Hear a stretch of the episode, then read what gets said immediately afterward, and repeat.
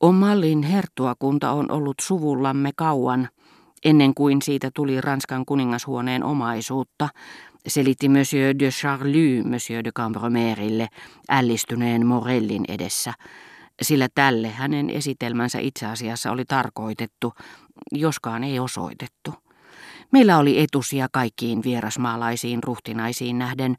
Voisin antaa siitä esimerkkejä vaikka millä mitalla. Monsieur, kuninkaan veljen hautajaisissa, ruhtinatar de Croix, oli yrittänyt polvistua heti isoisäni isoäidin jälkeen.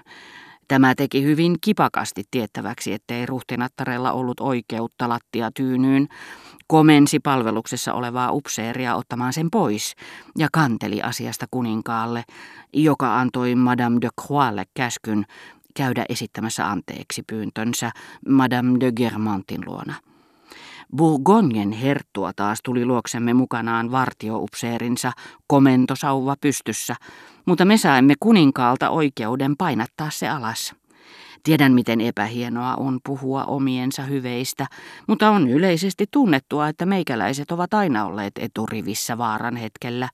Meidän sotahuutomme, sen jälkeen kun luovuimme Brabantin herttuoiden käyttämästä, kuului eteenpäin. Itse asiassa on vain luonnollista, että oikeutta olla ensimmäisiä, oikeutta, jota me vuosisatoja olimme vaatineet sodassa, tarjottiin meille sittemmin hovissakin, eikä sitä pahussoikoon koskaan ole evätty meiltä siellä. Siitä todistukseksi voin kertoa teille vielä Badenin ruhtinattaren tapauksen.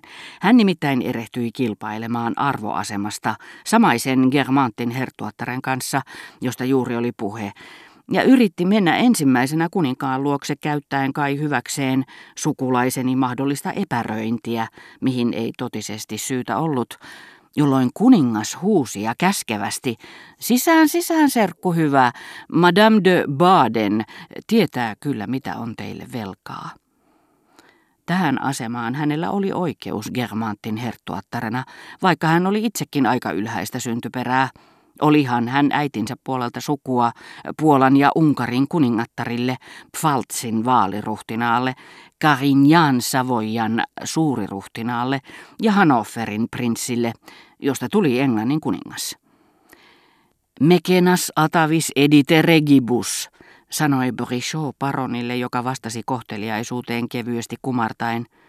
Mitä te sanoittekaan, kysyi Rova Verderin Bricholta, jota olisi halunnut hyvitellä äskeisten sanojensa takia. Muistelin tässä Jumala paratkoon muuatta dändiä, joka kuului kuohukermaan, rouva Verderin kurtisti kulmiaan, Augustuksen vuosisadalla, kuohukerman sijoittuminen muinaisuuteen rauhoitti rouvaa, jonka ilme laukesi. Vergiliuksen ja Horatiuksen ystävää, jota nämä mielistelivät niin, että heittivät hänelle puhutellessaan vasten kasvoja hänen enemmän kuin aristokraattisen kuninkaallisen syntyperänsä. Sanalla sanoen muistelin Mekenasta, kirjatoukkaa, Horatiuksen, Vergiliuksen, Augustuksen ystävää. Olen varma, että Monsieur de Charlie on erittäin hyvin perillä siitä, kuka ja mitä Mekenas oli. Luoden rouva Verder ääniin viettelevän silmäyksen, koska oli kuullut tämän sopivan Morellin kanssa ylihuomisen illanvietosta ja pelkäsi, ettei häntä kutsuttaisi. Minusta tuntuu, sanoi Monsieur de Charlie, että Mekenas oli tavallaan antiikin ajan Verderin.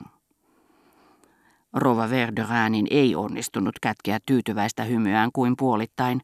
Hän meni Morellin luo. Miellyttävä mies tämä teidän vanhempienne ystävä, hän sanoi. Näkee, että hän on oppinut, saanut hyvän kasvatuksen. Hän on onnen omiaan meidän pikku sisärenkaaseemme. Missä päin Pariisia hän asuu? Morel pysyi ylvästi vaiti, pyysipä hän vain saada pelata erään korttia. Rova Verderin vaati ensin vähän viulunsoittoa. Kaikkien hämmästykseksi Monsieur de Charlie, joka ei koskaan puhunut omista suurista lahjoistaan, säästi puhtaimmalla mahdollisella tyylillä viimeistä kappaletta, levotonta tuskaisaa, Schumannin omaista, mutta Frankin sonaattia edeltävää, Foreen sonaattia viululle ja pianolle. Tajusin, että Morel, ihmeen lahjakas, mitä sointiin ja tekniikkaan tuli, saisi paronilta juuri sen, mikä häneltä puuttui, tyyliä ja kulttuuria. Mutta ihmettelin, mikä saattoi samassa miehessä yhdistää fyysistä laatua olevan vian ja henkisen avun. Monsieur de Charlie ei suuremmin eronnut veljestään Germantin herttuasta. Äsken hän oli jopa puhunut, ja se oli harvinaista, yhtä huonoa ranskaa. Valittaessaan, ilmeisesti siinä toivossa, että puhuisin lämpimästi Morellista Rova Verderäänille, etten koskaan käynyt häntä katsomassa ja vedotessani kotirauhan kunnioittamiseen hän oli vastannut, mutta minähän sitä pyydän. Minä siitä vain voisin loukkaantuakin. Germantin herttua olisi voinut sanoa sen. Monsieur de Charlie oli tyypillinen Germant hänkin, mutta luonto oli sen verran horjuttanut hänen hermostoaan, että hän ei rakastanut naisia kuten veljensä herttua, vaan antoi etusijan Vergiliuksen paimenille, Platonin oppilaille ja katso. Muuta ei tarvittu. Germantin herttualle vieraat ja usein tämän tapaiseen häiriöön liittyvät avut olivat tehneet paronista hienostuneen pianistin, harrastelija maalarin, jolta ei makua puuttunut, loistavan keskustelijan. Kiihkeä, levoton, viehättävä tyyli, millä Monsieur de Charlie Foreen sonaatin Schumannin sävyistä osaa soitti. Kuka olisi voinut arvata, että sillä oli vastineensa, syystä ei sentään tohdi puhua, puhtaasti ruumiillisessa ominaisuudessa, paronin hermostollisessa heikkoudessa. Tulemme myöhemmin selittämään tämän määritelmän, hermostollinen heikkous, ja senkin, miksi Sokrateen ajan kreikkalainen ja Augustuksen ajan roomalainen saattoivat olla, mitä heidän tiedetään olleen, ja pysyä silti täysin normaaleina miehinä, eikä mies naisina, jollaisia nykyään näkee. Paitsi todellisten vaan ei toteutettujen taiteellisten taipumustensa ansiosta, Monsieur de Charlie erosi veljestään, koska oli rakastanut vaimoaan paljon enemmän kuin herttua konsanaan omaansa, ja vielä vuosia jälkeenpäin, kun tästä tuli puhe, hänen silmiinsä kohosi kyyneleitä. Mutta ne olivat pintapuolisia, muistuttivat hikihelmiä, joita aivan vähästäkin lihavan ihmisen otsalle kihoaa.